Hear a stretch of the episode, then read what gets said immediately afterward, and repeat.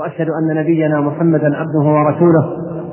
اللهم صل وسلم وبارك على عبدك ورسولك نبينا محمد وعلى آله وصحبه وسلم تسليما كثيرا.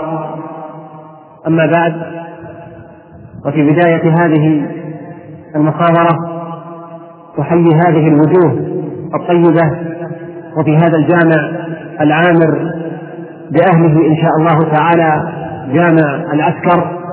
في محافظة حصر الباطن وفي ليلة الجمعة الثامن والعشرين من شهر صفر لعام 1421 للهجرة.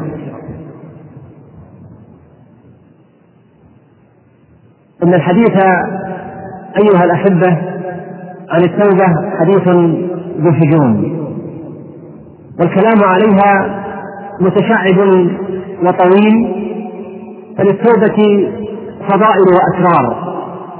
ولها مسائل وأحكام وهناك أخطاء تقع في مفهومها وهناك أسباب تعين عليها.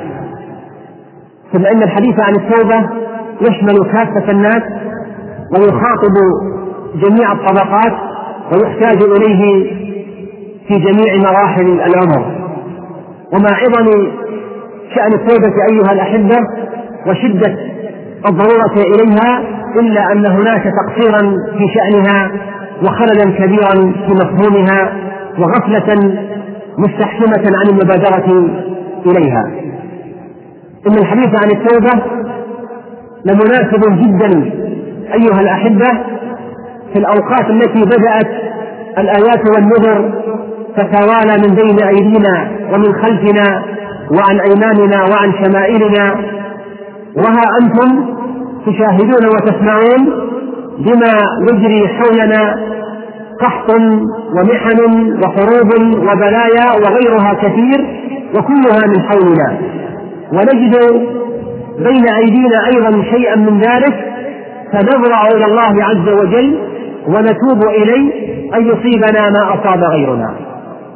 ولما لا يكون وسنة الله جل وتعالى ثابتة على عباده لا تحابي أحدا. يقول جل وعز في حق اليهود فبظلم من الذين هادوا حرمنا عليهم طيبات أحلت لهم وبصدهم عن سبيل الله كثيرا وأخذهم الربا وقد نهوا عنه وأكلهم أموال الناس بالباطل وأعتدنا للكافرين منهم عذابا أليما. فهؤلاء اليهود لماذا حرم الله عليهم طيبات أحلت لهم؟ سواء كان هذا التحريم تحريما قدريا أو تحريما شرعيا على خلاف بين أهل التفسير وتحريم الحلال يعتبر نوعا من أنواع العقوبات الإلهية. السبب هو أنهم ارتكبوا هذه الأشياء. اولا الظلم. فبظلم من الذين هادوا حرمنا عليهم طيبات أحلت لهم. ثانيا وبصدهم عن سبيل الله كثيرا. ثالثا وأخذهم الربا وقد نهوا عنه. رابعا وأكلهم أموال الناس بالباطل. وهذه الآية ليست خاصة في اليهود بل كل عباد الله لو وقعوا في شيء من هذه الأربعة فإنهم متوعدون بنوع من العقوبات الإلهية. فتأمل يا أخي المسلم في مجتمعات المسلمين اليوم شرقيها وغربيها شماليها وجنوبيها هل وقع شيء من هذا؟ أم أن كل هذه الأربعة وغيرها كثير قد حصل وحصل؟ إذا كان الأمر كذلك فإنه لمن المناسب جدا أن نتكلم عن التوبة كيف لا؟ وكلنا ذنوب وكلنا تقصير وكلنا أخطاء والله المستعان. لقد حث المولى جل وعز في كتابه على التوبة في مواضع كثيرة. يقول سبحانه وتعالى في صدر سورة هود ألف لام را كتاب أحكمت آياته ثم فصلت من لدن حكيم خبير ألا تعبدوا إلا الله إنني لكم منه نذير وبشير. وأن استغفروا ربكم ثم توبوا إليه يمتعكم متاعا حسنا إلى أجل مسمى ويؤتي كل ذي فضل فضله وإن تولوا فإني أخاف عليكم عذاب يوم كبير. ويقول الله عز وجل قل يا عبادي الذين أسرفوا على أنفسهم لا تقنطوا من رحمة الله إن الله يغفر الذنوب جميعا إنه هو الغفور الرحيم. وأنيبوا إلى ربكم وأسلموا له من قبل أن يأتيكم العذاب ثم لا تنصرون. واتبعوا أحسن ما أنزل إليكم من ربكم من قبل أن يأتيكم العذاب بغتة وأنتم لا تشعرون. ويقول تعالى يا أيها الذين آمنوا توبوا إلى ربكم توبة نصوحا. عسى ربكم أن يكفر عنكم سيئاتكم ويدخلكم جنات تجري من تحتها الأنهار. ويقول عز وجل وتوبوا إلى الله جميعا أيها المؤمنون لعلكم تفلحون. إلى غير ذلك من الآيات التي فيها الحث على التوبة والأمر بها. وقد ورد على النبي صلى الله عليه وسلم في ذلك الكثير. فمن ذلك ما في صحيح مسلم عن الأغر المزني أن النبي صلى الله عليه وسلم قال إنه ليغان على قلبي وإني لأستغفر الله في اليوم مئة مرة. وفي صحيح مسلم أيضا أن النبي صلى الله عليه وسلم قال إن الله يبسط يده بالليل ليتوب مسيء النهار ويبسط يده بالنهار ليتوب مسيء الليل حتى تطلع الشمس من مغربها. وفي الحديث المتواتر عن أنس وغيره والله أشد فرحا بتوبة عبده من أحدكم كان بأرض ثلاث ومعه راحلته عليها زاده وطعامه وشرابه فنام تحت ظل شجرة فذهبت الراحلة فطفق يبحث عنها حتى إذا أيس منها رجع إلى تلك الشجرة ونام تحتها ليموت فلما استيقظ نظر فإذا راحلته عند هذه الشجرة قد أمسكت بها أغصانها وعليها طعامه وشرابه وزاده فقال اللهم أنت عبدي وأنا ربك أخطأ من شدة الفرح رواه البخاري ومسلم. إلى غير ذلك أيها الأحبة من الأحاديث الواردة في فضل التوبة. ولي معكم بعد هذه المقدمة في هذه المحاضرة ستة وقفات. أولا إشكال وجوابه ثانيا حكم التوبة ثالثا علامات مهمة رابعا معوقات التوبة خامسا من أحكام التوبة ثالثا وأخيرا نماذج تائبة. أولا الإشكال وجوابه.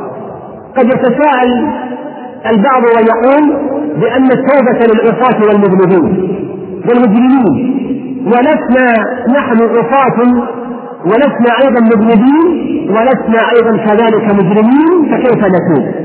وهذه مشكلة تقع لكثير من الناس. زار أحدهم مريضا فلما دخل عليه قال طهور إن شاء الله. فرد المريض وهل أنا عاصم وهل أنا مجرم حتى يكون المرض تكفيرا لذنوبي وهذا أيها الأحبة إن دل على شيء فإنما يدل على جهل العباد بقدر أنفسهم وما يصدر منهم وما يصدر منهم وجهلهم أيضا بحق الله تبارك وتعالى عليهم.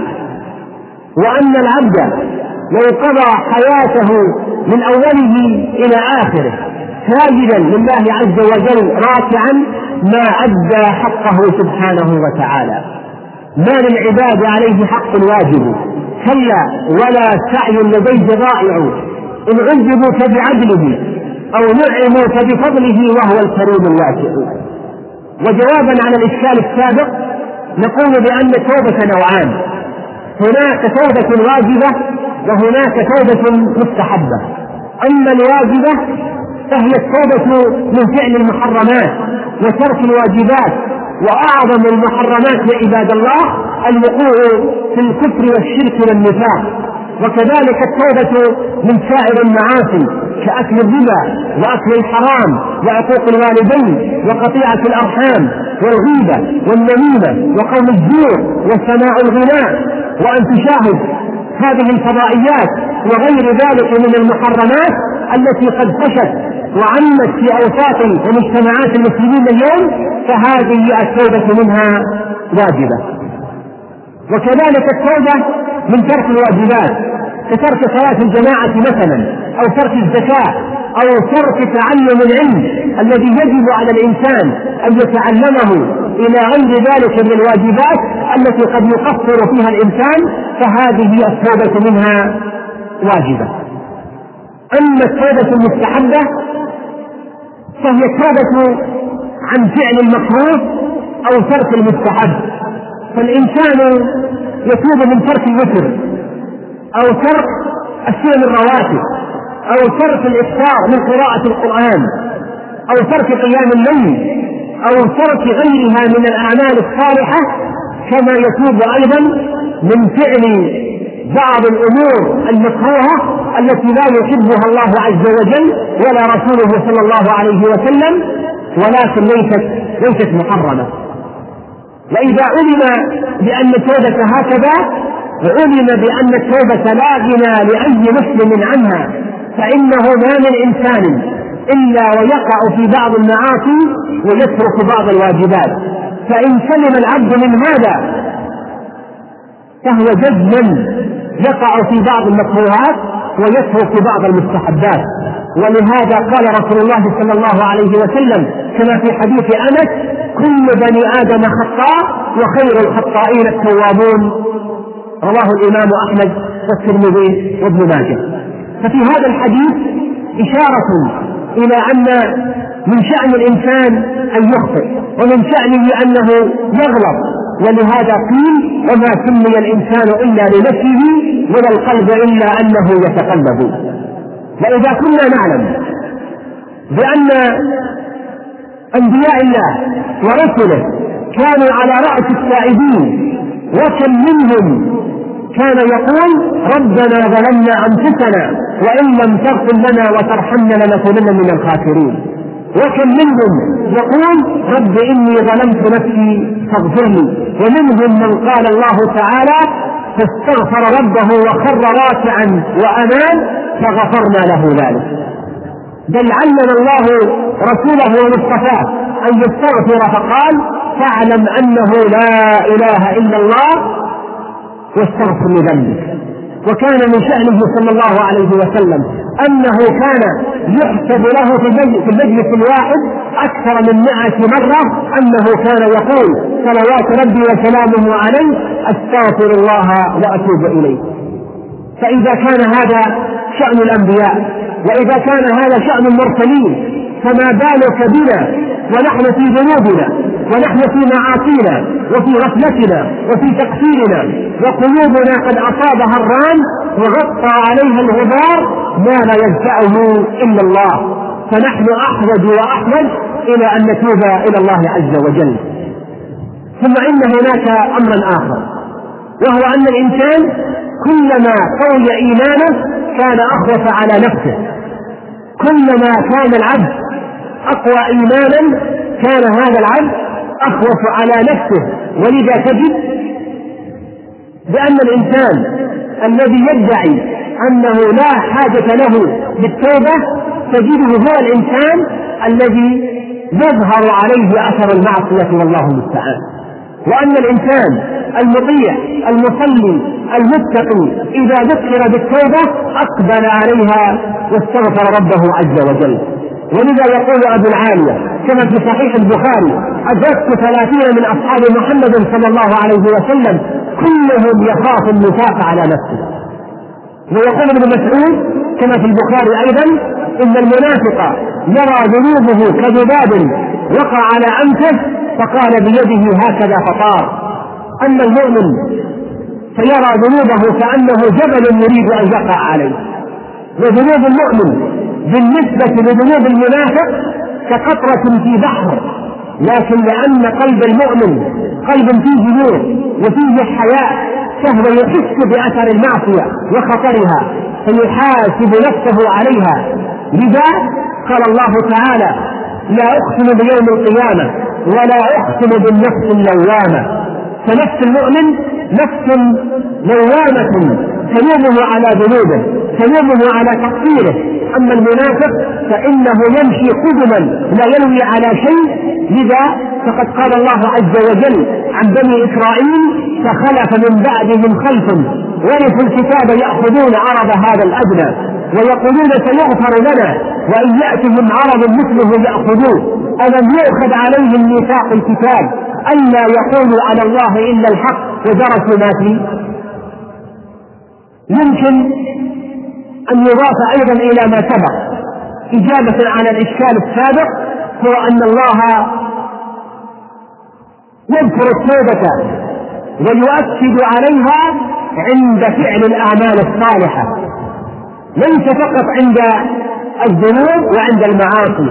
قال الله تعالى فإذا قضيتم مناسككم فاذكروا الله كذكركم آباءكم أو أشد ذكرا. وقال عز وجل فإذا أفضتم من عرفات فاذكروا الله عند المشعر الحرام. واذكروه كما هداكم. وإن كنتم من قبله لمن الضالين ثم أفيضوا من حيث أفاض الناس واستغفروا الله إن الله غفور رحيم. وقال عز وجل لرسوله صلى الله عليه وسلم وهو في آخر عمره إذا جاء نصر الله والفتح ورأيت الناس يدخلون في دين الله أفواجا فسبح بحمد ربك واستغفره إنه كان توابا. فكان عليه الصلاة والسلام. كما في حديث عائشة كما في الصحيح بعد نزول هذه السورة أنه كان يكثر صلوات ربي وسلامه عليه أن يقول في ركوعه وسجوده سبحانك اللهم وبحمدك اللهم اغفر لي يتأول القرآن. بمعنى أنه كان ينفذ أمر القرآن. فبعد أن جاهد عليه الصلاة والسلام ودعا وأمر ونهى وكابد وعانى وطرد وأوذي وألقي السلى على رأسه وشد وجهه ودخل حلق المغفر في نجلته وأدميت عقباه. وكل هذا كان في سبيل الدين وبعد هذا كله يقول الله عز وجل له فسبح بحمد ربك واستغفره. وكان من شأنه عليه الصلاة والسلام أنه كان إذا فرغ من الصلاة أنه كان يقول أستغفر الله أستغفر الله أستغفر الله. على ماذا يدل هذا أيها الأحبة؟ يدل على أن المسلم ينبغي له بل يجب عليه أن يلازم التوبة وأن تلازمه حتى بعد فراغه من الأعمال الصالحة. لذا قال الله تعالى في وصف عباده المؤمنين كانوا قليلا من الليل ما يهجعون وبالأسحار هم يستغفرون. ثانيا حكم التوبة. حكم التوبة أيها الأحبة أنها واجبة. وهي فرض عين على كل مسلم. قال الله تعالى وتوبوا إلى الله جميعا أيها المؤمنون لعلكم تفلحون. فقوله عز وجل وتوبوا أمر والأمر يقتضي الوجود وقال صلى الله عليه وسلم كما في صحيح مسلم يا أيها الناس توبوا إلى الله فإني أتوب إليه في اليوم مئة مرة. وقد أجمعت الأمة على وجوب التوبة. قال القرطبي رحمه الله واتفقت الأمة على أن التوبة فرض على المؤمنين. وقال أيضا رحمه الله وهي فرض على الأعيان في كل الأحوال وكل الأزمان. وقال ابن قدامة الإجماع منعقد على وجوب التوبة. وقال شيخ الإسلام رحمه الله تعالى ولا بد لكل عبد من توبة وهي واجبة على الأولين والآخرين. ولما كانت الذنوب انحرافا عن خط الاستقامة وإضرارا بمصالح البشرية فإنها تهدد الحياة الإنسانية وتنغص عيشها وتعرضها للخطر وليس من العقلاء من يرضى بهذا المصير لذا كانت التوبة واجبة أيضا بالعقل والنظر وبهذا يتطابق صحيح المنقول مع صريح المعقول في وجوب التوبة لكل أحد. فإذا علم هذا بقي أن تعلم. يا أخي الحبيب أقول بقي أن تعلم بأن هذا الوجود على الفورية وليس على التراخي. قال الإمام العلامة ابن القيم رحمه الله تعالى إن المبادرة إلى التوبة من الذنب فرض على الفور ولا يجوز تأخيرها. وقال النووي رحمه الله واتفقوا على أن التوبة من جميع المعاصي واجبة وأنها واجبة على الفور. وأنه لا يجوز تأخيرها سواء كانت المعصية صغيرة أو كبيرة. فإذا علم هذا بقي أن تعلم بأن تأخير التوبة ذنب يقتضي التوبة. هل تعلم هذا يا عبد الله؟ هل تعلم بأن تأخير التوبة ذنب يقتضي التوبة؟ فمتى أخرها عصى بالتأخير؟ فإذا تاب من الذنب بقي عليه توبة أخرى وهي توبته من تأخير التوبة. وقل أن تخطر هذه ببال التائب بل عنده أنه إذا تاب من الذنب لم يبقى عليه شيء آخر. وقد بقي عليه التوبة من تأخير التوبة. فتنبه لذلك يا عبد الله. ولا خلاص من هذا. ولا خلاص من هذا. إلا بتوبة عامة. مما تعلم ومما لا تعلم. لأن ما لا يعلمه العبد من ذنوبه أكثر مما يعلمه. كما قال الرسول صلى الله عليه وسلم للصديق رضي الله عنه عندما سأله عن الخلاص من الشرك في هذه الأمة الذي هو أخفى من دبيب النمل قال أن تقول اللهم إني أعوذ بك أن أشرك وأنا أعلم وأستغفرك لما لا أعلم. رواه الإمام أحمد. وفي صحيح البخاري أن رسول الله صلى الله عليه وسلم كان يدعو في صلاته اللهم اغفر لي خطئي وجهلي وإسرافي في أمري وما أنت أعلم به مني. اللهم اغفر لي جدي وهزلي وخطئي وعمدي وكل ذلك عندي. اللهم اغفر لي ما قدمت وما أخرت وما أسرت وما أعلنت وما أنت أعلم به مني. أنت إلهي لا إله إلا أنت. فما بالنا بعد هذا كله لا نتوب وما بالنا. يتنكب الطريق يقدم رجلا ويؤخر أخرى وباب التوبة مفتوح. والله عز وجل يقول لنا يا عبد الله متى جئتني قبلتك؟ إن أتيتني ليلا قبلتك وإن أتيتني نهارا قبلتك وإن تقربت مني شبرا. تقربت منك ذراعا. وإن تقربت مني ذراعا تقربت منك باعا وإن مشيت إليه خرجت إليه ولو لقيتني بقراب الأرض خطايا ثم لقيتني لا تشرك بي شيئا أتيتك بقرابها مغفرة. ولو بلغت ذنوبك عنان السماء ثم استغفرتني غفرت لك. ومن أعظم مني جودا وكرما. يا عبد الله إن العباد يبارزونني بالعظائم وأنا أتبعهم على فرشهم. إني والجن والإنس في نبأ عظيم. أخلق ويعبد غيري وأرزق ويشكر سواي خيري إلى العباد نازل وشرهم إلي صاعد. أتحبب إليهم بنعمي وأنا الغني عنهم. ويتبغضون إلي بالمعاصي. وهم أفقر شيء إلي من أقبل إلي تلقيته من بعيد ومن أعرض عني ناديته من قريب ومن ترك لأجلي أعطيته فوق المزيد ومن أراد رضاي أردت ما يريد ومن تفرك بحولي وقوتي ألمت له الحديث. يا عبد الله إن أهل ذكري أهل مجالستي وأهل شكري أهل زيادتي. وأهل وأهل طاعتي هم أهل كرامتي وأهل معصيتي لا أقنتهم من رحمتي. إن تابوا إلي فأنا حبيبهم فإني أحب التوابين وأحب المتطهرين وإن لم يتوبوا إلي فأنا طبيبهم أبتليهم بالمصائب لأطهرهم من المعايب. من آثرني على سواي آثرته على سواه الحسنة عندي بعشر أمثالها. إلى سبعمائة ضعف إلى أضعاف كثيرة والسيئة عندي بواحدة. فإن ندم عليها واستغفرني غفرتها له.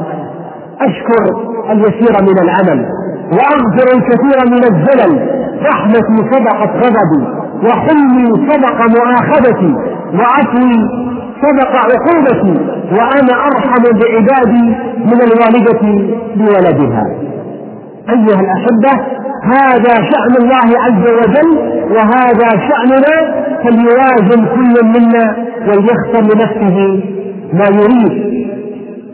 تطوى المراحل عن حبيبك زائدا وتظل تبكيه بدمع ساجم كذبتك نفسك لست من أحبابه تشكو البعاد وأنت عين الظالم. ثالثا من نقاط هذه المحاضرة علامات مهمة.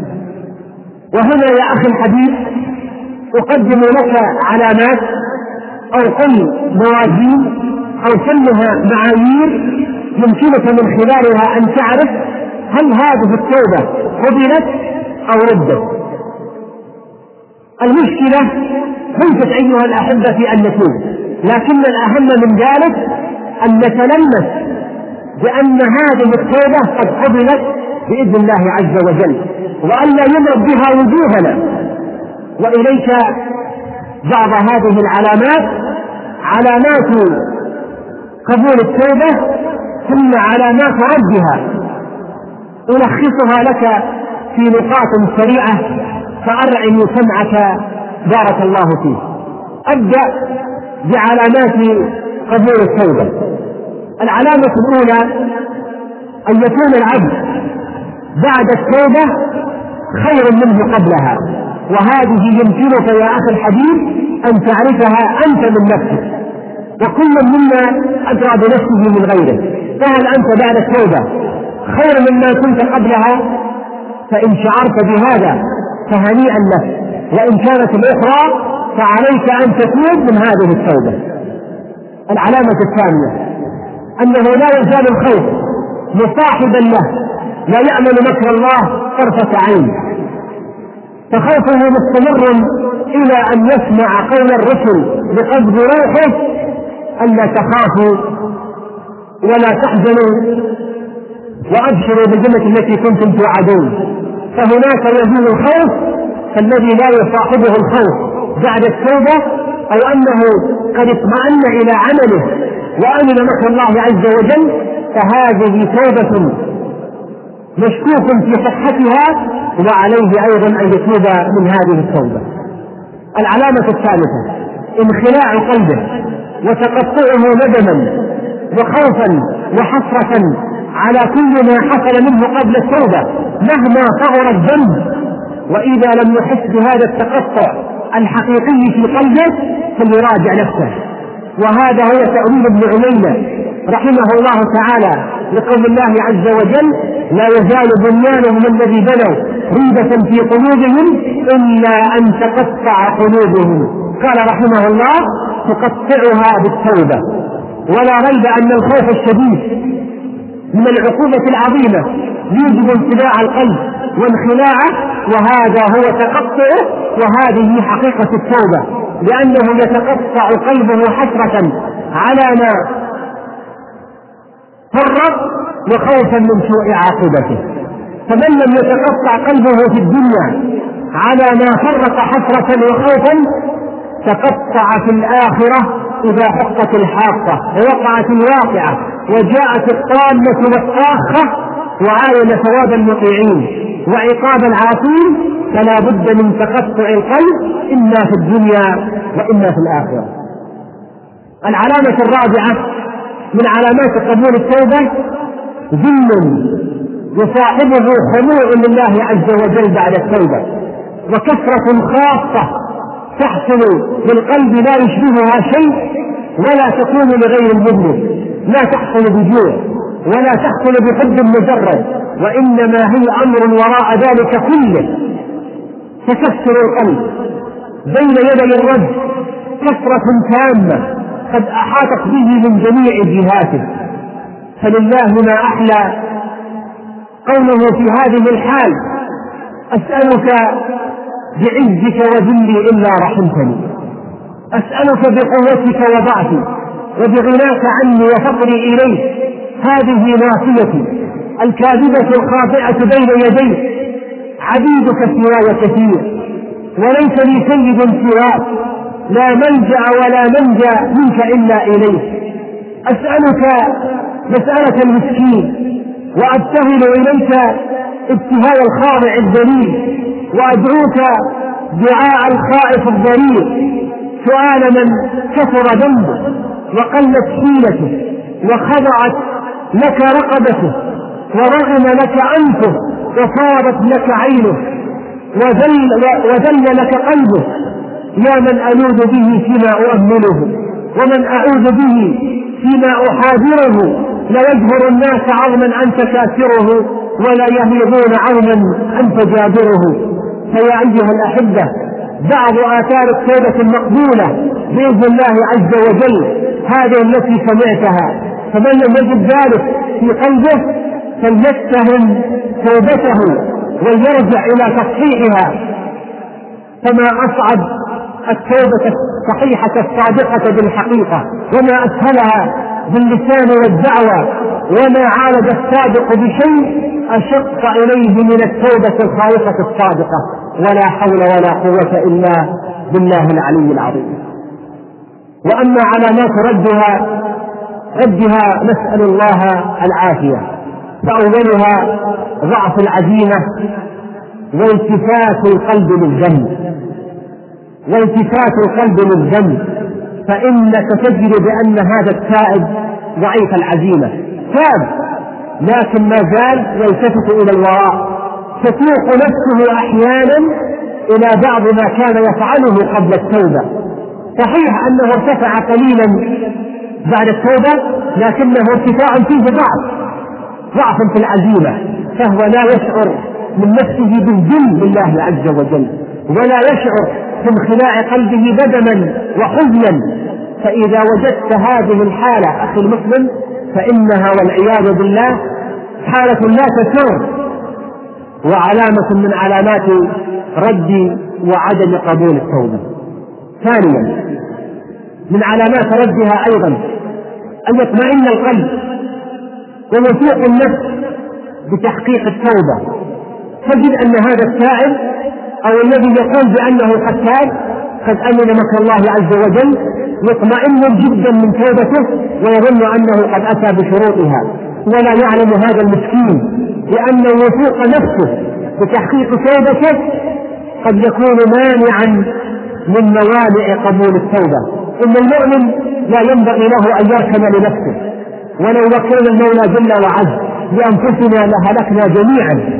ولو وكلنا إلى أعمالنا لهلكنا جميعا وكلنا محتاج إلى عفو الله ومنه وكرمه ولو ظن العبد أنه في غنى عن عفو الله عز وجل واطمأن قلبه إلى أعماله وإلى توبته فهو أجهل من ثمار أهله. العلامة الثالثة من علامات عدم قبولها استمرار الغفلة وقسوة القلب. فالتوبة التي أحدثها لم تلين قلبه فما زال قلبه قاسيا. وما زالت الغفلة مستمرة فهذه علامة والعياذ بالله لعدم قبول توبته أصلا. وإلا فكيف يتوب العبد من ذنبه وما يزال مستمرا في غفلته؟ كيف يتوب؟ كيف يدعي التوبة والقلب ما زال حجرا؟ ضدان لا يجتمعان. ونقيضان لا يلتقيان ويستحيل أن توجد توبة مقبولة بهذا الشكل. العلامة الرابعة من علامات رد التوبة وعدم قبولها عدم استحداث أعمال صالحة بعد التوبة. فتجد بأن الأعمال الصالحة التي كان يؤديها قبل التوبة لم تجد بعد التوبة. فلا تجد هناك زيادة واستحداث لمزيد من نافلة الصيام أو زيادة في صلاة تطوع أو صدقة أو ذكر أو قراءة لكتاب الله أو غير ذلك من أعمال البر والخير. والتوبة المقبولة هي التي تبعث الهمة عند صاحبها بمجرد أن تستقر التوبة في القلب حقيقة فإنها تعطيه دفعة قوية وتبعث فيه شعلة إيمانية تجعله يزيد في الأعمال الصالحة. عما كان عليه قبل ذلك. وإلا فهي دعوة وليست وليست توبة. رابعا من نقاط هذه المحاضرة معوقات التوبة. ليست المشكلة أيها الأحبة هو عزم الإنسان على التوبة هذا بحد ذاته جيد وطيب ومطلوب. وليست المشكلة أيضا في محاولة المسلم الداعية جر الآخرين إلى طريق الاستقامة ومحاولة تخليصهم مما هم متلوثون فيه. وإن كان هذا أيضا في حد ذاته مطلوب وجيد. لكن المشكلة في نظري والله أعلم أن أهم قضية لتحقيق التوبة هو تخطي المعوقات أو ما يسمى بالموانع. وإليك مثالا سريعا على على هذا. الدعاء. هناك آداب وشروط ينبغي للعبد أن يحرص عليها إذا أراد أن تستجاب دعوته. فالبعض منا قد يأتي بهذه الشروط ويحرص على هذه الآداب ثم لا يستجاب له. لماذا؟ لأن هناك موانع منعت من استجابة الدعاء. قال شيخ الإسلام رحمه الله تعالى فكل سبب فهو موقوف على وجود الشروط وانتفاء الموانع. فكذلك أخي المسلم التوبة. تحققها موقوف على وجود الشروط وانتفاء الموانع التي قد سميناها في هذه الفقرة بمعوقات التوبة. فما هي أيها الأحبة أول هذه المعوقات الإصرار على الذنب. قال الله تعالى والذين إذا فعلوا فاحشة أو ظلموا أنفسهم ذكروا الله فاستغفروا لذنوبهم ومن يغفر الذنوب إلا الله ولم يصروا على ما فعلوا وهم يعلمون أولئك لهم مغفرة من ربهم. فبقاء الإنسان على الذنب مشكلة وتعلق قلب العبد بالماضي وبما كان يمارسه من قبل هذه من أصعب المعوقات التي تواجه الإنسان. ولا سبيل للخلاص من هذا المعوق بعد توفيق الله عز وجل إلا بعزيمة قوية وتسليم جازم وضغط على النفس وإلا فسيبقى الإنسان أسير هواه وستبقى هذه الذنوب كالأغلال والسلاسل في يديه ورجليه. المعوق الثاني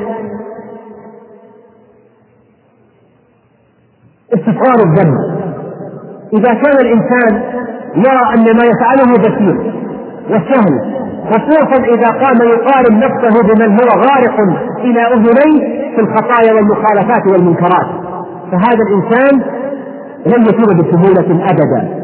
لا تنظر إلى مقدار الذنب ولا تنظر إلى صغر الذنب لكن انظر إلى عظمة من عصيت. إنك وأنت تتلبس بالمعصية أو الزلل. اعلم أخي المسلم أنك مخالف لله جل وتعالى. وبدون استشعار هذه القضية وامتلاء القلب بعظمة المولى فلن تتخلف من أسر المعصية أبدا. ومع استمرار استصغار الذنب عندك فسيبقى هذا المانع معلقا في رقبتك لا تنظر إلى من هلك كيف هلك ولكن انظر إلى من نجا كيف نجا. المعوق الثالث المجاهرة قال النبي صلى الله عليه وسلم كل أمتي معافى إلا المجاهرون وإن من المجاهرة أن يعمل العبد العمل بالليل ثم يصبح. قد ستره ربه فيقول يا فلان قد عملت البارحة كذا وكذا وقد بات يستره ربه فيصبح يكشف ستر الله عليه. أخرجه مسلم من حديث أبي هريرة. مصيبة أيها الأحبة أن يصل العبد إلى هذه الدرجة من قلة الحياة وعدم المبالاة بفعل المخالفات ويقتحم المنكرات ثم يأتي ويتحدث بها أمام زملائه وأصحابه. الإنسان إذا كان يعصي لكن بحياء لكن بخجل ولا يريد أن يعرف عنه فهذا بذرة الخير إن شاء الله ما زالت موجودة في قلبه. أما إذا وصل إلى حد المجاهرة والعلانية والتحدث بما يفعل دون حياء ولا خجل فهذا الذي لا يعافى. فهذا الذي لا يعافى وهذا لا يسلم. وسيبقى أسير معصيته وسيبقى هذا المعوق حائلا دونه ودون التوبة. نسأل الله جل وتعالى أن لا يفضحنا لا في الدنيا ولا في الآخرة. وأن يسترنا بستره إنه خير مسؤول. المعوق الرابع التسويف بالتوبة. فالعبد يعلم بأنه الآن هو على خطأ ويعلم أنه متلبس بالمخالفة والزلل لكنه يؤخر التوبة ويعطي نفسه مدة أطول لكي يتشبع ويكتفي ويأخذ حظا أوفر مما يفعله ويرتكبه الآن.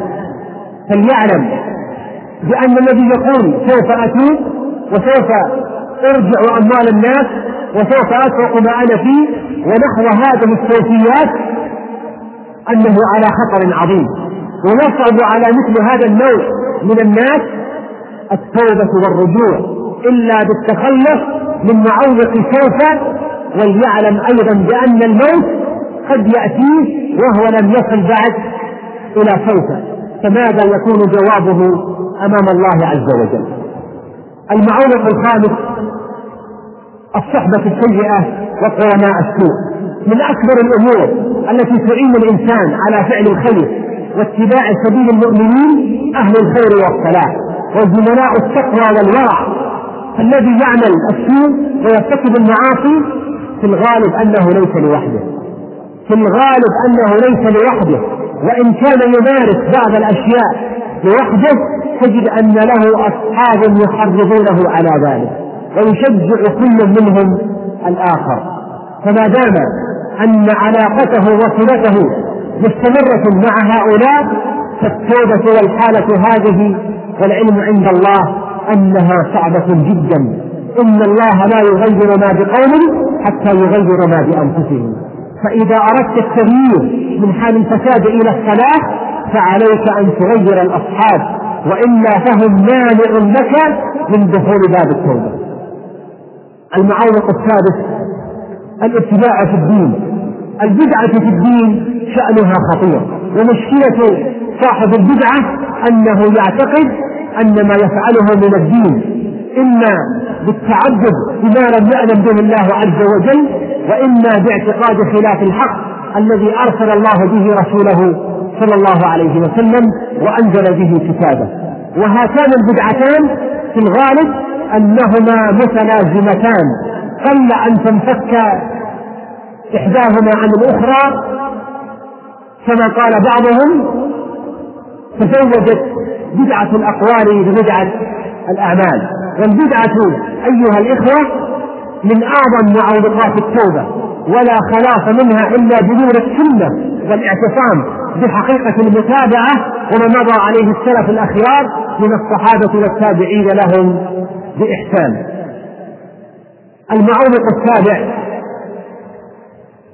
الإعراض عن مواطن العبر.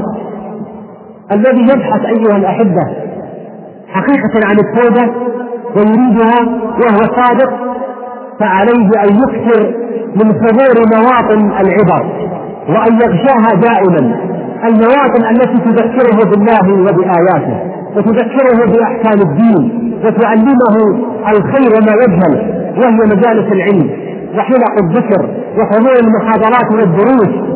فإن تعويد المرء نفسه بارتياد هذه الأماكن يرقق قلبه ويجعله قريبا من ربه فإذا ما وقع في معصية أو حصلت منه مخالفة فإنه سرعان ما يرجع لأن القلب موصول بالله من خلال هذه المواطن وغالبا ما يسمع في هذه المواطن كلاما حول ما بدر منه وفي المقابل الإعراض عن مواطن العبر يكون معوقا من معوقات. التوبة.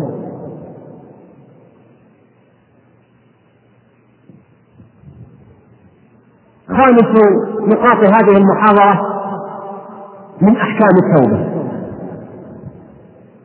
إن أحكام التوبة أيها الأحبة كثيرة. والحدث إليها شديدة ولضيق الوقت وعدم الإطالة. اخترت لكم منها وحضور المحاضرات والدروس فإن تعويد المرء نفسه بارتياد هذه الأماكن يرقق قلبه ويجعله قريبا من ربه فإذا ما وقع في معصية أو حصلت منه مخالفة فإنه سرعان ما يرجع لأن القلب موصول بالله من خلال هذه المواطن وغالبا ما يسمع في هذه المواطن كلاما حول ما بدر منه وفي المقابل الإعراض عن مواطن العبر يكون معوقا من معوقات التوبة.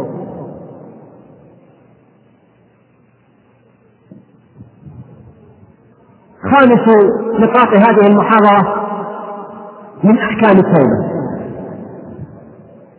إن أحكام التوبة أيها الأحبة كثيرة والحاجة إليها شديدة ولضيق الوقت وعدم الإطالة اخترت لكم منها عشرة أحكام فقط أولها هل تصح التوبة من ذنب مع الإصرار على غيره؟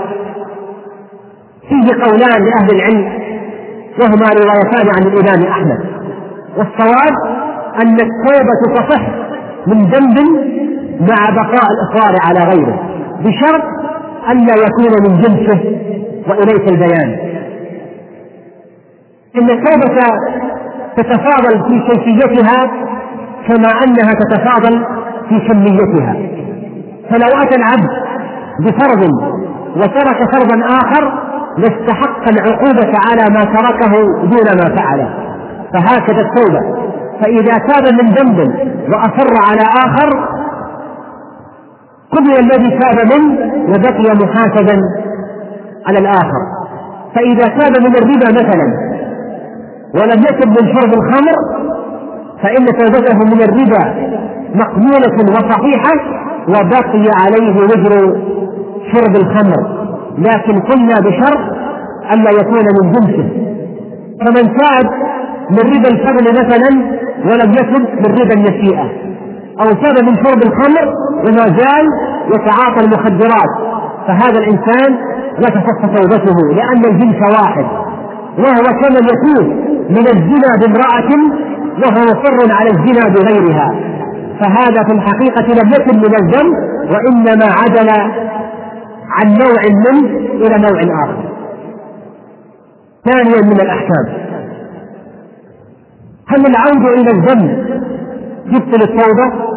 بمعنى هل يشترط في صحة قبول التوبة ألا يرجع العبد إلى ذنبه أبدا أم أن ذلك ليس بشرط؟ فيه خلاف بين العلماء. قال بعضهم يعود يعود إليه إثم الذنب الأول إذا رجع إلى ذنبه وذلك لفساد توبته وبطلانها بالمعاودة لكن الصحيح أنه لا يعود إليه إثم الذنب الذي قد تاب منه بنقض التوبة. لأن ذلك الإثم قد ارتفع بالتوبة وصار بمنزلة ما لم يعمل وكأنه لم يكن فلا يعود إليه بعد ذلك. وإنما العائد اسم المستأنف والماضي. ونكتة هذه المسألة كما يقول العلامة ابن القيم رحمه الله تعالى أن التوبة المتقدمة حسنة ومعاودة الذنب سيئة. فلا تبطل معاودته هذه الحسنة كما لا تبطل ما قارنها من الحسنات. إذا نقول بأن العبد إذا تاب توبة صحيحة بشروطها ثم عاود الذنب كتب عليه ذلك الذنب الثاني ولم تبطل توبته.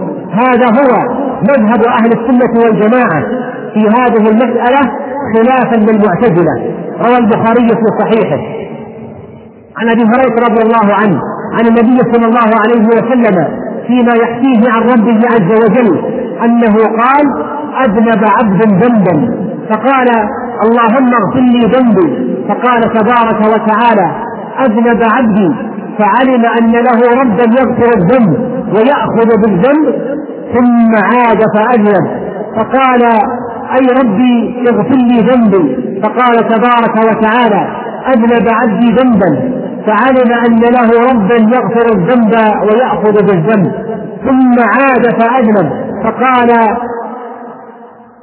إي ربي اغفر لي ذنبي. فقال تبارك وتعالى أذنب عبدي ذنبا. فعلم أن له ربا يغفر الذنب ويأخذ بالذنب. اعمل ما شئت فقد غفرت لك. وأيضا من أحكام التوبة وهذا ثالثها. وتأملوا رحمنا الله وإياكم هذه المسألة. أن من كانت له حسنات ثم استحدث بعدها سيئات فاستغرقت سيئاته الحديثات حسناته القديمات وأبطلتها. ثم تاب هذا الرجل من هذه السيئات توبة خالصة نصوحا فإن حسناته تعود إليه. ولم يكن حكمه حكم المستأنف لها بل يقال له تبت على ما أسلفت من خير. وهذا من رحمة الله جل وتعالى. وذلك لأن الإساءة المتخللة بين الطاعتين قد ارتفعت بالتوبة وصارت كأنهما لم تكن فتلاقت الطاعتان واجتمعتا فتأمل يا عبد الله. ومن أحكام التوبة وهذا رابعها أن من توغل ولم يتب من شرب الخمر فإن توبته من الربا مقبولة وصحيحة وبقي عليه وزر شرب الخمر. لكن قلنا بشرط ألا يكون من جنسه. كمن تاب من ربا الفضل مثلا ولم يتب من ربا النسيئة. أو تاب من شرب الخمر وما زال يتعاطى المخدرات. فهذا الإنسان لا تصح توبته لأن الجنس واحد. وهو كمن يكون من الزنا بامرأة وهو مصر على الزنا بغيرها.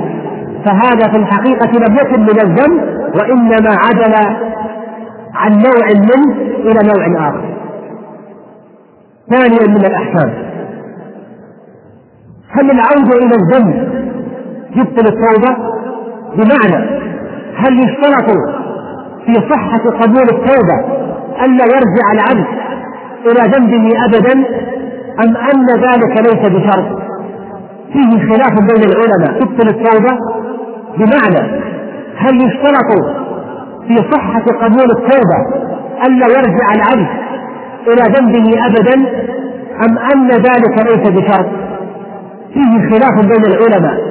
قال بعضهم يعود يعود إليه اسم الذنب الأول إذا رجع إلى ذنبه وذلك لفساد توبته. وبطلانها بالمعاودة لكن الصحيح أنه لا يعود إليه اسم الذنب الذي قد تاب منه بنقض التوبة لأن ذلك الإثم قد ارتفع بالتوبة وصار بمنزلة ما لم يعمل وكأنه لم يكن فلا يعود إليه بعد ذلك. وإنما العائد اسم المستأنف والماضي. ونكتة هذه المسألة كما يقول العلامة ابن القيم رحمه الله تعالى أن التوبة المتقدمة حسنة ومعاودة الذنب سيئة. فلا تبطل معاودته هذه الحسنة كما لا تبطل ما قارنها من الحسنات.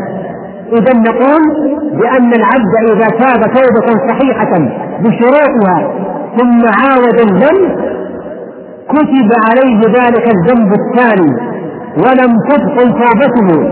هذا هو مذهب أهل السنة والجماعة في هذه المسألة خلافا للمعتزلة. روى البخاري في صحيحه.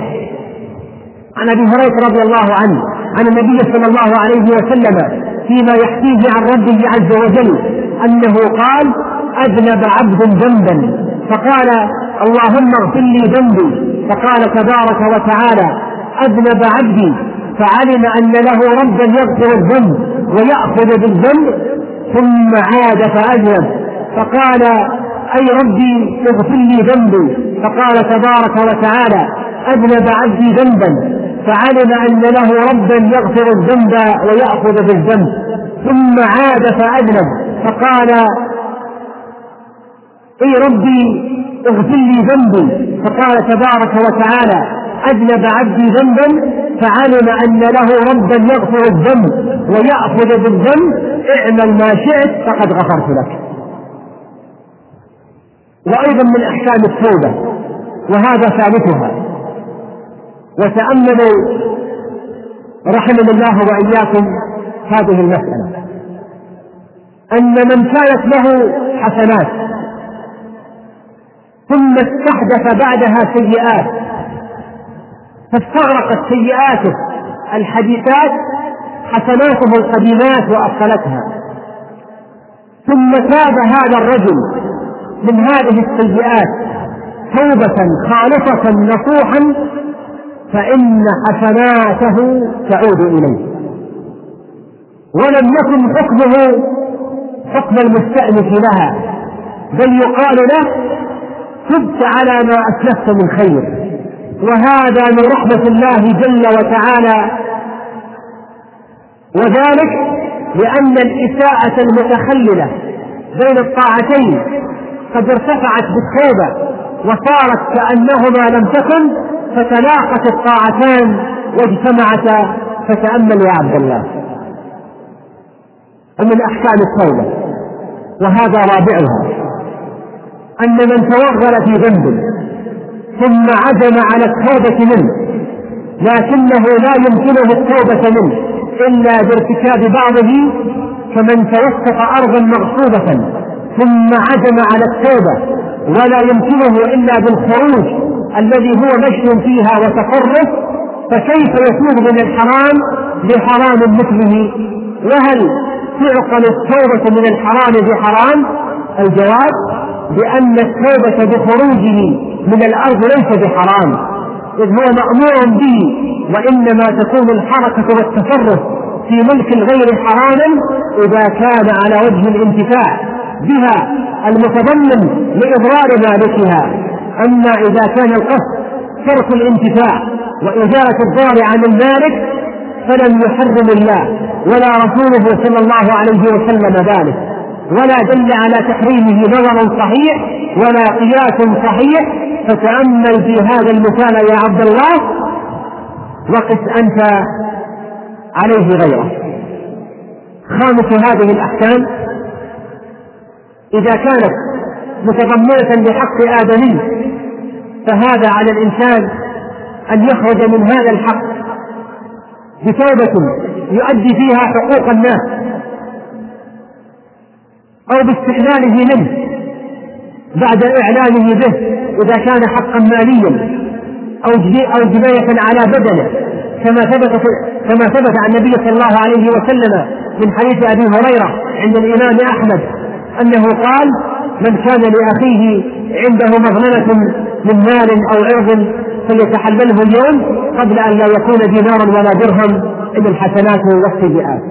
أما إذا كانت المظلمة بقدح فيه بغيبة أو قذف وكان يخشى إن أخبره بذلك فيحصل بسبب ذلك مفسدة أو أن إخباره يزيده حنقا وغما فقد اختاره شيخ الإسلام رحمه الله تعالى أنه لا يعلمه بما نال من عرضه وقذفه واغتيابه بل يكفي توبته بينه وبين الله عز وجل وأن يذكر هذا المغتاب أو هذا المقذوف في مواضع غيبته وقذفه بضد ما ذكره به من الغيبة فيبذل الغيبة بمدحه والثناء عليه وذكر محاسنه ويستبدل قذفه بذكر عفته وإحسانه ويستغفر له بقدر ما اغتابه في ظهر الغيب.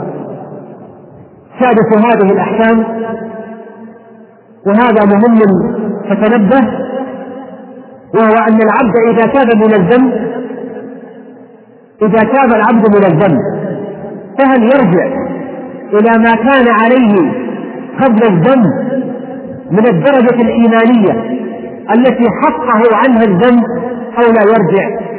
نعلم بأن المعصية إن ارتكبها الإنسان نقص إيمانه ونزل ونزل عن المستوى الإيماني الذي كان عليه. فإذا كان هل يرجع إلى نفس مستواه الإيماني الذي حقه الذنب أو لا يرجع؟ فصل النزاع في هذه المسألة أنه يختلف بحسب حال التائب فبعض التائبين من لا يعود إلى درجته ومنهم من يعود إليها. ومنهم من يعود إلى أعلى منها. فيصير خيرا مما كان قبل الذنب وهذا كما قلت بحسب التائب بعد توبته وجده وعزمه وتشميره وحذره. فإذا كان في الجد والعزم والرجوع أعظم مما كان له قبل الذنب عاد خيرا مما كان وأعلى درجة. وإن كان مثله عاد إلى مثل حاله. وإذا كان دونه لم يعد إلى درجته والله المستعان. ومن أحكام التوبة. وهذه سابعها. هل هناك فرق بين تكثير السيئات ومغفرة الذنوب؟ قال الله تعالى حاكيا عن عباده المؤمنين ربنا فاغفر لنا ذنوبنا وكفر عنا سيئاتنا وتوفنا مع الأبرار. فها هنا أربعة أمور ذنوب وسيئات ومغفرة وتكفير.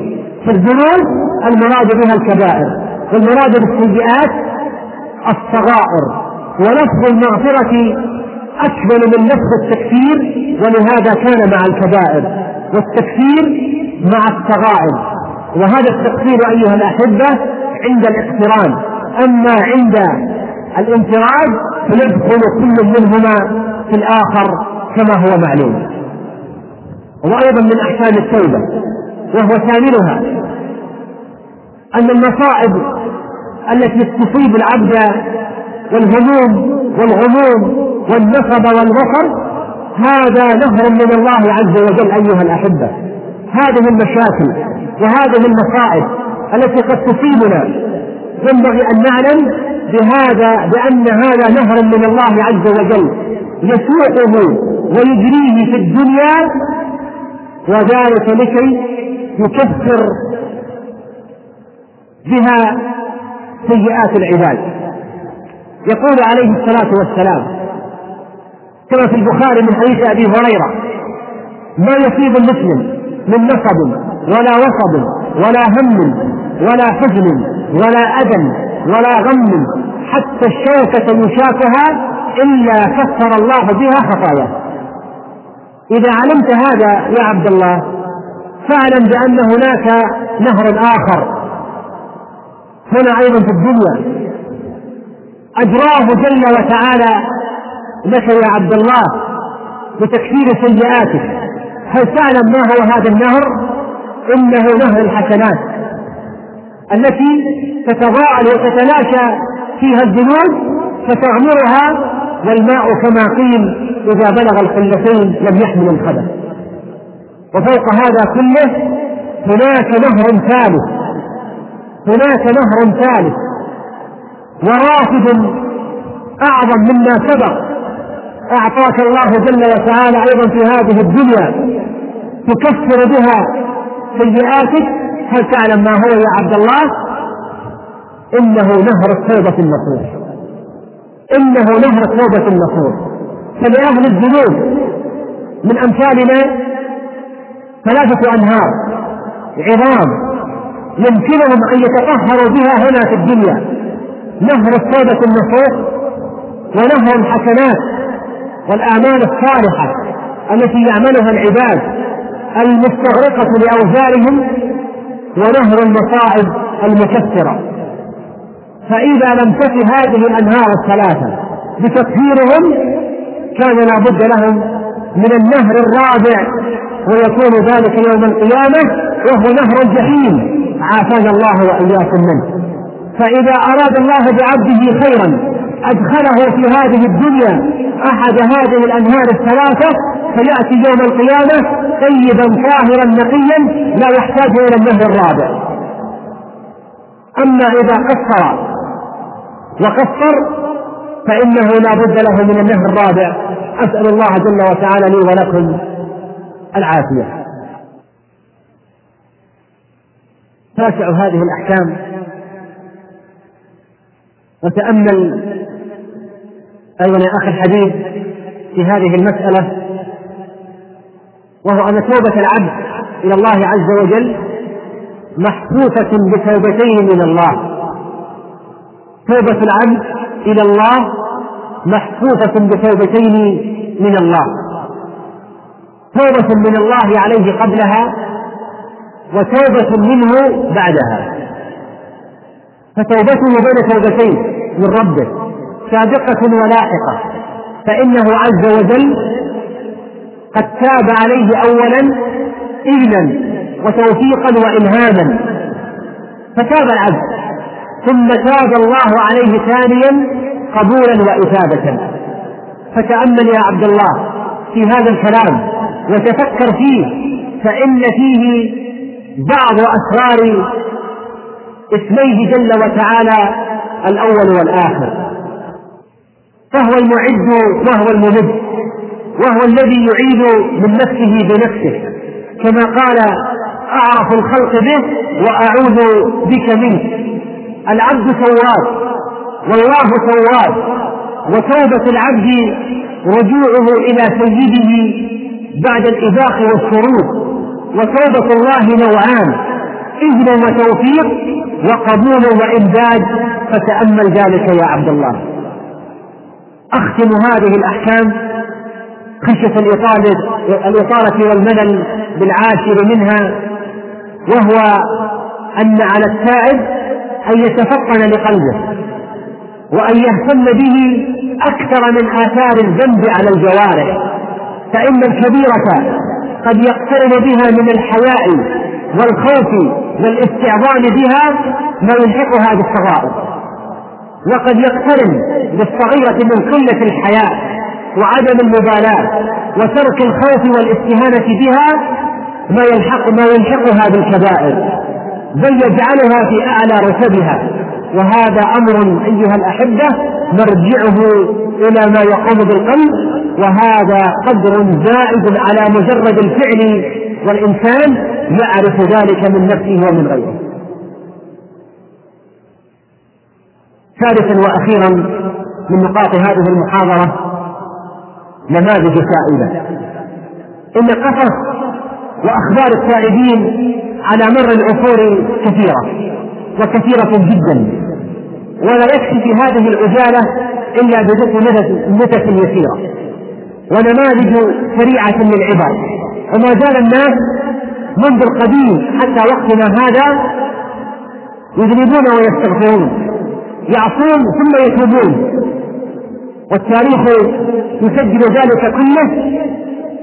وإذا فات التاريخ شيء شيء من ذلك فهو عند الله عز وجل مكتوب محفوظ في كتاب لا يضل ربي ولا ينسى. وقد اخترت لكم لعدم الإطالة نموذجين. الأول توبة أبي محجن الثقفي رضي الله عنه. وكان أبي محجن رضي الله عنه وأرضاه مبتلا بشرب الخمر. وقصته أنه خرج مع المجاهدين في معركة القادسية وهي معركة معروفة والتي كان أميرها سعد بن أبي وقاص رضي الله تعالى عنه وأرضاه. وقد حبسه سعد في المعركة ومنعه من أن يشارك المسلمين في القتال من أجل المسكر الذي كان يشربه. فلما اشتد القتال وكان أبو محجن قد حبس وقيد في القصر فأتى سلمى بنت حفصة امرأة سعد فقال لها يا بنت آل حفصة هل لك إلى خير؟ قالت وما ذاك؟ قال تفكين عني قيدي هذا ثم تعيرينني البلقاء والبلقاء هذا اسم لفرس سعد رضي الله عنه قال فلله علي إن سلمني الله ونجوت أن أرجع إلى حبسي حتى أضع رجلي في قيدي. وإن أصبت وقتلت فما أكثر من أفلت من أفلت فقالت ما أنا وذاك ما أنا وذاك.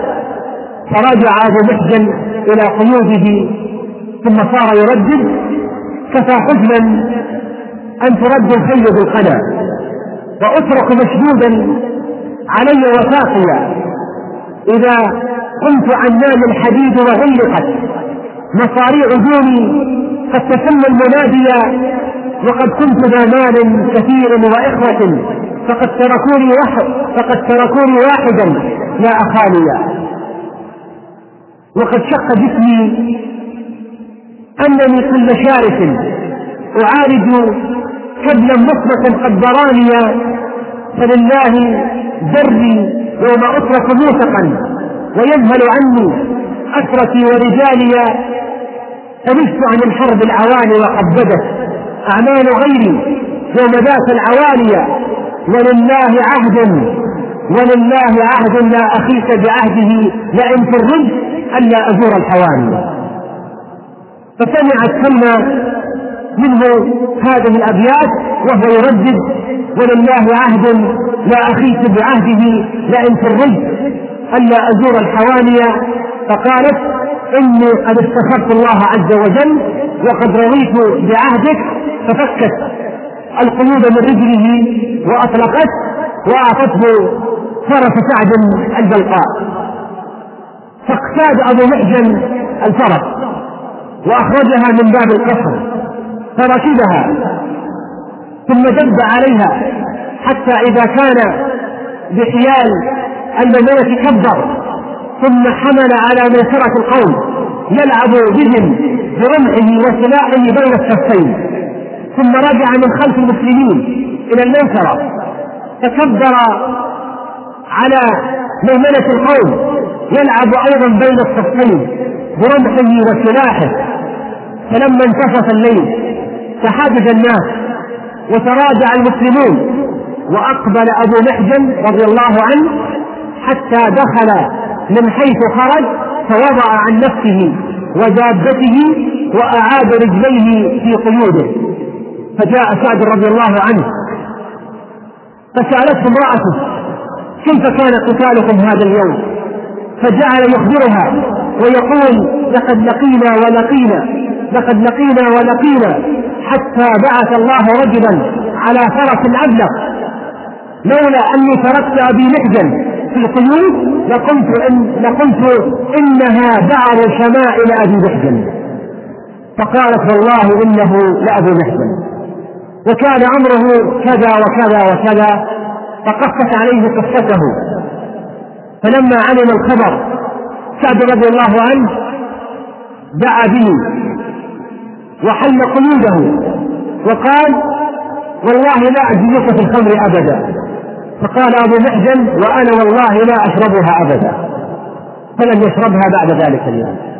وتاب لله جل وتعالى توبة نصوحة لم يرجع إلى شربها منذ ذلك اليوم. المثال الثاني. توبة ماعز رضي الله عنه. ماعز بن مالك الصحابي الجليل. وملخصها أن ماعز بن مالك زل به القدم وأخطأ كما يخطئ غيره فوقع في الزنا رضي الله تبارك وتعالى عنه وأرضاه. فأتى إلى النبي صلى الله عليه وسلم بنفسه وطلب من الرسول عليه الصلاة والسلام أن يطهره. فقال له ويحك ارجع فاستغفر الله وتب إليه. فرجع غير بعيد. ثم جاء فقال يا رسول الله طهرني. فقال ويحك ارجع فاستغفر الله وتب إليه. قال فرجع غير بعيد. ثم جاء فقال يا رسول الله طهرني. فشهد رضي الله عنه على نفسه أربع مرات بأنه قد فعل الزنا. فسأل النبي صلى الله عليه وسلم ابي جنون؟ فأخبر أنه ليس بمجنون. فقال اشرب خمرا؟ فقام رجل فاستنتهه فلم يجد منه ريح خمر فبعدها أمر به المصطفى عليه الصلاة والسلام فرجل. وفي رواية لهذا الحديث أنه عليه الصلاة والسلام قال لماعز بن مالك أحق ما بلغني عنك؟ قال وما بلغك عني يا رسول الله؟ قال لقد بلغني عنك أنك وقعت بجارية آل فلان. قال نعم. فشهد أربع شهادات. ثم ثم أمر به النبي صلى الله عليه وسلم فرجم يقول راوي الحديث فانطلقنا به إلى بقيع الغرقد. يقول فما أوثقناه؟ ولا ربطناه ولا حفرنا له. ثم صار الصحابة يرجمونه رضي الله عنه وأرضاه تنفيذا لحكم الله وحكم رسوله بالحجارة والعظم والنذر والخدر فلما أوجعته ضرب الحجارة رضي الله عنه تقول الرواية وهي في صحيح مسلم أنه اشتد أي هرب يقول أبو سعيد الخدري رضي الله عنه. فركعنا خلفه. يقول فأدركناه في الحرة فانتفض لنا. فرميناه بجلاليب الحرة. يعني حجارة الحرة. حتى سكت رضي الله عنه أي مات. فبعدما رجم صار الناس فيه فريقين. قائل يقول لقد هلك لقد أحاطت به خطيئته وقائل يقول ما توبة أفضل من توبة ماعز بن مالك. إنه جاء إلى النبي صلى الله عليه وسلم فوضع يده في يده ثم قال يا رسول الله اقتلني بالحجارة. قال فلبثوا بذلك يومين أو ثلاثة. ثم جاء النبي صلى الله عليه وسلم والصحابة جلوس فسلم ثم جلس. فقال استغفروا لماعز بن مالك. استغفروا لماعز بن مالك. قال الصحابة غفر الله لماعز بن مالك. فقال النبي صلى الله عليه وسلم لقد تاب توبة لو قسمت بين أمة لوسعتها رضي الله عنه وأرضاه. فنسأل الله جل وتعالى أن نكون من التوابين وأن نكون من الطاهرين اللهم اغفر لنا من خطايانا بالماء والثلج والبرد. اللهم نقنا من خطايانا وذنوبنا ومعاصينا وتقصيرنا وجللنا. كما نقى الثوب الابيض من الدنس سبحان ربك رب العزة عما يصفون. وسلام على المرسلين. والحمد لله رب العالمين. وأصلي وأسلم على عبده ورسوله نبينا محمد وعلى آله وصحبه أجمعين.